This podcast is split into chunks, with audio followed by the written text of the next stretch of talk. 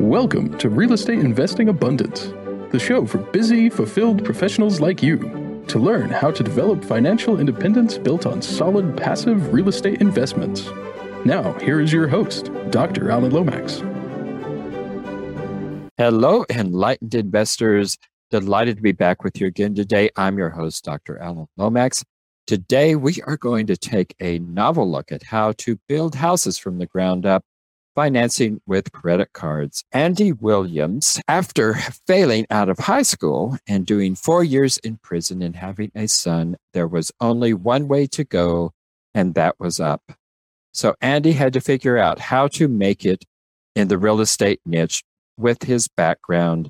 And the easiest route was with less roadblocks was using credit cards. And now he is making at least $100K per project. And Gigi Flores is also with us. She is a Marine veteran. She works with Andy, and she works particularly in the area of credit repair, helping others to find their way into real estate. Andy and Gigi take us into the show and share a memorable experience from your formative years that helped you to be who you are today. And I'll let you decide who's going first here. So what got me into the credit repair industry was my divorce. I was married to a gambling addict. And when he and I divorced, I was left with either paying the debt that was both under his and my name or feeding my kids. So I decided to do its thing, and I decided to feed my babies, and I ended up with a 549 score. So after not being able to do anything with my credit, I ended up getting my credit straight, and it opened so many doors for me, not only in real estate, but just in the financial life. So that's what got me into the credit arena. A lot of people learn about the joys of marriage upon divorce and finding themselves saddled with all kinds of credit that they never thought that they would be saddled with. Yeah. Big surprise to a lot of people. And it's a shame people don't understand how those marital laws work and how your spouse can tie you to mountains and mountains of debt without you ever having any say in that particular issue. Well, Gigi, I'm glad you found your way out of that dilemma and learned from it. So, Andy, what about you? For me, the worst dilemma I had was being in prison 4 years. I don't know what people have to tell you to do, basically like being a slave all over again. So the whole goal was for me when I got out of there was I had to find a way, and I had to make it work. So first I started, selling clothes, selling CDs, did that for a little bit. And I started my own paint shop, started painting cars. Then I just did that for like 9 years. Then I got into real estate, started wholesaling. Then I started flipping. And then I started building. And building is like this, it was like the top tier, three things in real estate I was doing. So now I'm just building, and here I'm looking to start doing multifamily. So it's like going to prison kind of made me this was like the lowest point of my life, and I can't get no lower than this. So I can't do nothing but, go up. So I had to just find a way to make it happen. Well, I'm so glad you did find your way up, and it has to be a very, very difficult road to travel. And I don't know how many people know this, but there's a lot of people in the United States who found themselves in that same situation. In fact, the United States incarcerates more people than any other country in the entire world. And I don't mean per capita, I mean more people than any other country. China, the communist China, with a population 4 times the size of the United States, has half the population, half prison population that we have here in the United States. So a lot of people find themselves in that dilemma, and it's difficult to get back out of that. So I'm glad, Andy, you found your way out of that. And I know it wasn't an easy process to get out of that. So you say that you don't need perfect credit to get into real estate. I'm sure it would help, but you say you don't. So tell us how you do it. Basically, women need to have a 720 credit score. But if they don't have a 720 credit score, we can help them get that 720. But once they get a score, it's credit card credit. So basically, we help them get the high-limit credit cards. Then we help them take the money off the high-limit credit cards. And once we take the money off, we use that money to start the building process. We're going to start building. We're going to get all the way to like the foundation and the walls. Then we're going to have a hard money guy come in and lend us the money to finish the project and to pay off those credit cards. So that's the way to get in the game without having to deal with banks, because we got like, you got priors and, you know, convicted felons. It's hard to get loans from a bank when you got all that stuff. So it's easier to be created the way they're doing it with credit cards, to where you ain't got to cut, you can cut those people out. Just got to have a good enough score to do it. So help me understand this. So even if you've cleaned up your credits, you have a 720 credit score, but you've got a prison record, you're still going to have problems getting conventional financing? Is that what you're saying? Yeah, like if we try to get a loan, like just go straight to the conventional bank or anything, try to get the loan to start the project, it's gonna be hard. It's hard for us to get loans. A lot of people check your background. A lot of people want like tax returns. They want a lot of stuff that a lot of people don't have. So when you're dealing with credit cards, you don't have to go through all of that. It's easier to get a credit card than it is to try to get a loan to start the process. But at the end of the process, we're going to have your credit's going to be good enough, and then you have something to lend against, to where it all works itself up. Yeah, but it's going to take time to do. Well, how do you go about helping the people you work with to get these high limit credit cards with prison backgrounds, so on? I'm sorry. So when they join the boot camp, if they do have like a bad credit, if it's under 720, when they join the boot camp, Andy pays for the credit repair.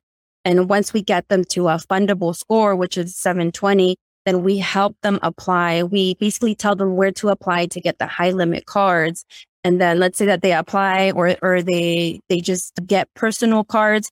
We show them how to transfer that money from their personal over to the business side, which essentially, let's say that the personal side cards are maxed out. We'll show them how to transfer the money over from the personal to the business, which will essentially drop the utilization on the personal side and transfer everything over to the business side.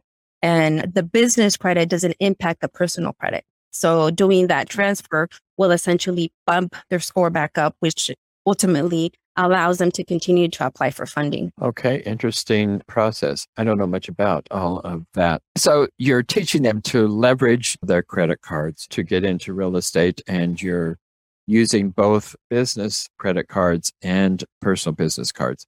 So what you're saying here is that the business credit cards are not being reflected upon the personal credit line. I didn't know that. I thought that your business credit cards would reflect upon your personal credit score. No, the utilization on the business side doesn't have an impact on your personal side. It's only on the business side. And see, and the beauty of it too is if you build the business credit, you essentially don't have to be a personal guarantor for the debt on the business side.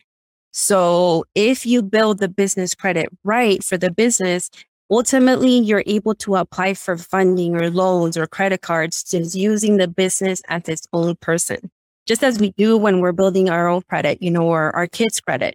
Like we start from scratch and then we start adding accounts, and we build the personal credit up.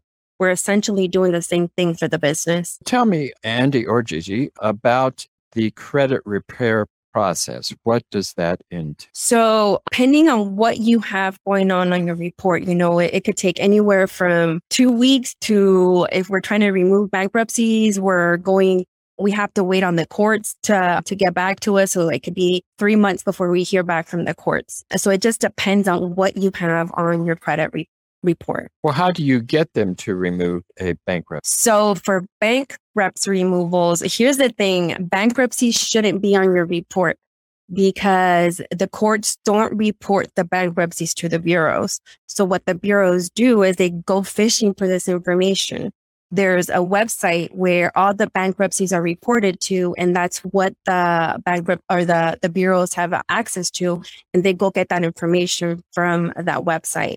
And then they take that information and they report it to the bureaus. So that's how we're basically able to get the bankruptcies removed, because they shouldn't be on there in the first place. So does that take a letter from an attorney or No, there's no attorneys. All we need is a letter from the courthouse. Basically, whenever we get the letter from the courthouse, they basically tell us like, hey, we don't report anything to the bureaus. That's what they say. We don't report anything to the bureaus. And then the bureaus come back saying that they verified that information with the courthouse. So when the bureaus tell you, okay, we verified the information with the courthouse, but then the courthouse is telling us like, no, we don't provide that information to the bureaus. There's some type of miscommunication right there. So either one, the courthouse is lying, which they can't be lying, or two, the bureaus are lying, which they are lying. Well, that's when we catch them. That's how we get the bankruptcy moot. Oh, okay. So you catch them in a lie. That's exactly what we catch. And they have to then remove it. And the beauty of this is that because there's the FCRA that protects us as consumers, right? So anything that's reported to our reports that's in violation of our rights of the law, we can invoice the bureaus anywhere from $250 to $1,000. So I tell my clients, if you're going to invoice them, hit them hard and go for the $1,000.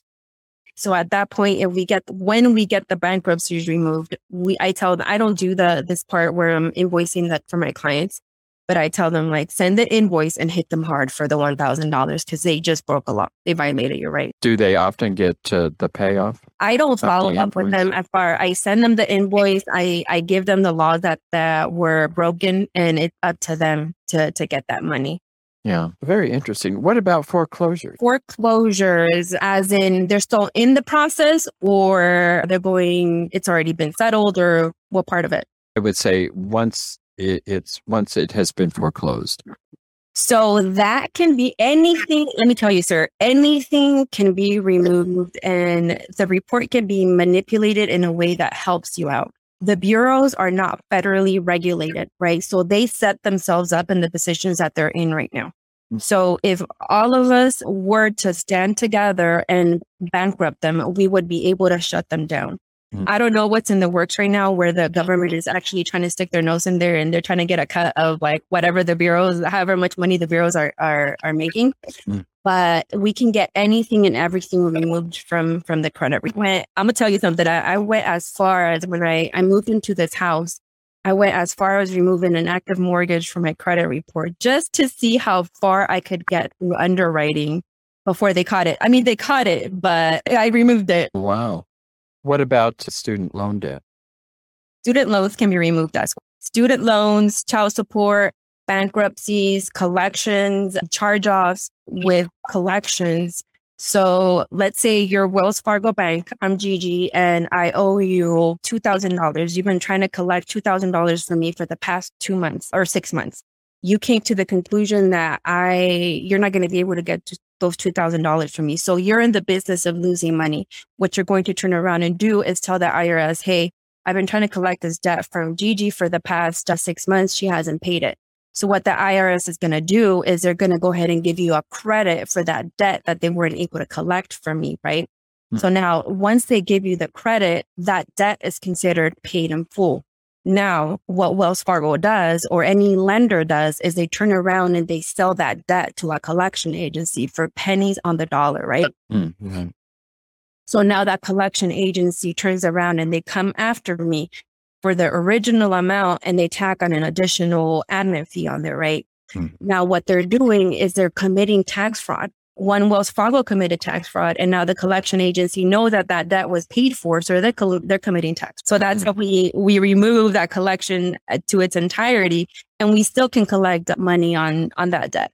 Oh, wow. This is all in the FCRA too. In the FCRA? Is that what you said? Yeah, it's the FCRA. What does FCRA stand for? Let me tell you. It's the federal, I'm sorry. Like I know the acronym. Federal credit. It's the... Fair Credit Reporting Act. Fair Credit Reporting. Yeah. Do you know the number of the act? That's the entire. It's there's laws within the FCRA.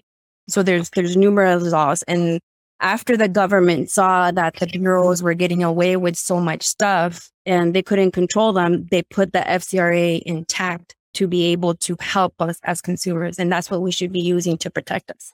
Oh, great. Good. Well, Andy, we've talked about credit here, and I appreciate that information, Gigi. Valuable information for sure.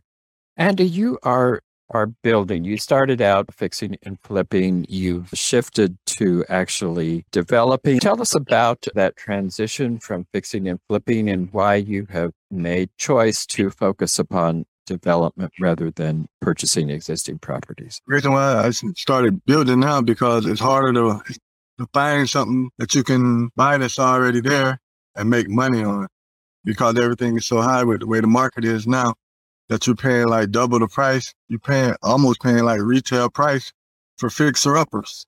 Yeah. So immediately it was cheaper for me. Just like I could build a house for $200K. If you try to go buy a house for fix and flip, you're gonna pay about $220. That is still gonna need about at least 50-60 in work. So you're gonna be at like $300K and the house only worth $350-$360. Right. So it ain't enough profit in between for me. So when I build at $200K and I sell $375-$400. So I make anywhere from minimum to $100K, maximum $200K. On one house. So it only made sense to me to do the developing instead of trying to get out here and fight with everybody else who's trying to buy these fix and flips, all the competition. Right. So that finished price, I guess, is including the property purchase and the construction costs on that. Yes. Are you serving as the contractor on that, or you have a general contractor? How are you handling? No, I'm working under a general contractor. I got a general contractor. I pay him to use his license, and I sub out all my work.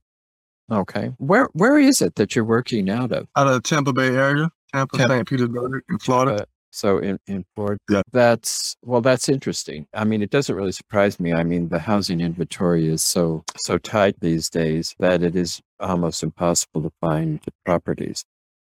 I guess the thing about development, the risk in that is that it's going to take several months to build a house. I don't know. It may not take you a whole lot longer to build from foundation up to finished product than it does actually to do some flips, but it is going to take some time. And the market is in a great place today, but by the time you finish the house, the market could be in an entirely different place. How are you mitigating for that particular aspect of the risk? I look at it like this. Okay. If I'm all in on the house too, and the house is worth $400 and the market crashes, how much you think the market is going to crash? It shouldn't crash. It won't crash to under my $200K that I'm in. Well, in 2008, it actually did crash that much. And in fact, I mean, the markets just froze and nobody was buying. Back then, everybody was buying with credit. Now everybody buying cash, so you can't really crash cash because it's everybody money. Yeah. Back then, everybody was getting loans that couldn't afford the houses. Now everybody's spending cash on it. So if the market do crash, I don't see it crashing more than half what the houses are worth. Yeah. I just see it stabilizing because there's so much in demand. I don't see it here. And then people coming from out of the state buying down here, they paying $20,000 to $50,000 over asking, and they spending cash. Like the people with programs down here that help you get houses, that they're not even being able to buy any houses because everybody from out of state coming, winning the bids on them. Wow. Knocking them out the way. Well, so I don't see it happening no time soon down here. Probably in some markets, it's crazy.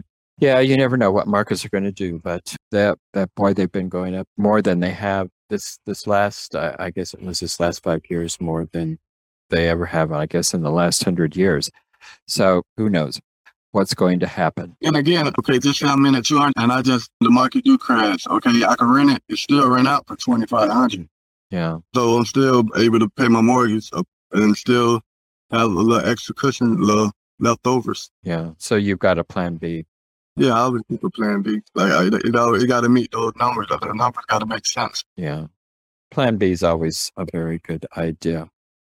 Well, Gigi and Andy, you've got a lot to offer here. So tell our viewers and listeners how it is they can get in touch with you and take advantage of the opportunities you have for them. I can be reached on my Instagram, and it's Miss C Notes, and it's SCNOTES, or at my telephone number 404-458-0893. And Andy, how about you? Andy, I could be reached at AndyBuyHouses on Instagram, AndyBuyHouses. And we also got a boot camp coming up June 11th and 12th. Well, I'm teaching everybody how to do this, how to build houses using credit cards. I do one every 3 months.